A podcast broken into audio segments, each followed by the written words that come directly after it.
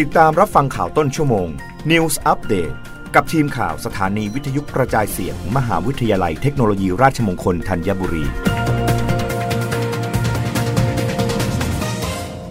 รับฟังข่าวต้นชั่วโมง โดยทีมข่าววิทยุราชมงคลธัญบุรีค่ะ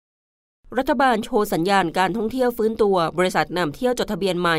169เปอร์เซ็นต์ตั้งเป้าครึ่งปีหลังนักท่องเที่ยวเติบโต 1,840เปอร์เซ็นต์ดึงรายได้เข้าประเทศ 4 แสนล้านบาท นางสาวรัชดาธนาดิเรก รองโฆษกประจำสำนักนายกรัฐมนตรีเปิดเผยว่า ภาคการท่องเที่ยวได้ส่งสัญญาณการฟื้นตัวอย่างชัดเจน เห็นได้จากตัวเลขนักท่องเที่ยวต่างชาติที่เดินทางเข้าประเทศเพิ่มขึ้นอย่างมาก โดย 8 เดือนแรกของปี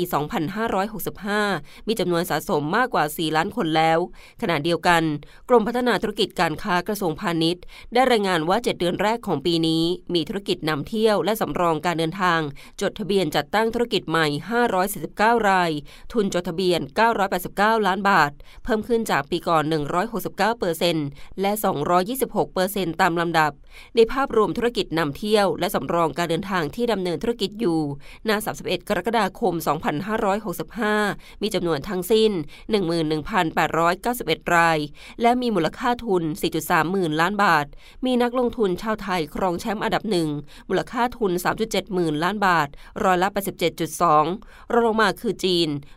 ทุน 1.1 พันล้านบาท ร้อยละ 2.6 เกาหลีใต้ ทุน 528 ล้านบาท ร้อยละ 1.2 อินเดีย ทุน 445 ล้านบาท ร้อยละ 1 และสัญชาติอื่น ๆ ทุน 3.4 พันล้านบาท ร้อยละ 8 จากการบรรณาการทุกภาคส่วน และมาตรการรัฐบาลที่ออกมาเพื่อกระตุ้นการท่องเที่ยวทั้งชาวไทยและชาวต่างชาติ เช่น นโยบายเราเที่ยวด้วยกัน มาตรการการเปิดประเทศ การยกเว้นวีซ่าให้อยู่ในไทยได้นานขึ้น รวมถึงการประชาสัมพันธ์การจัดงานและโปรโมทสถานที่ท่องเที่ยวต่างๆ ซึ่งจะทำให้ภาคการท่องเที่ยวกลับมาฟื้นตัวอย่างแน่นอน โดยการท่องเที่ยวแห่งประเทศไทยคาดว่า สิ้นปีจะมีจำนวนนักท่องเที่ยวต่างชาติรวม 10 ล้านคน และหากโฟกัสเฉพาะช่วงครึ่งปีหลัง นับจากวันเปิดประเทศเดือนกรกฎาคมถึงธันวาคม จะมีนักท่องเที่ยวต่างชาติประมาณ 7.5 ล้านคน เพิ่มขึ้น 1,840เปอร์เซ็นต์เมื่อเทียบกับช่วงเวลาเดียวกันของปี 2564 สร้างรายได้ 4 แสนล้านบาท รับฟังข่าวครั้งต่อไปได้ในต้นชั่วโมงหน้า กับทีมข่าววิทยุราชมงคลธัญบุรีค่ะ รับฟังข่าวต้นชั่วโมง News อัปเดตครั้งต่อไป กับทีมข่าวสถานีวิทยุกระจายเสียง มหาวิทยาลัยเทคโนโลยีราชมงคลธัญบุรี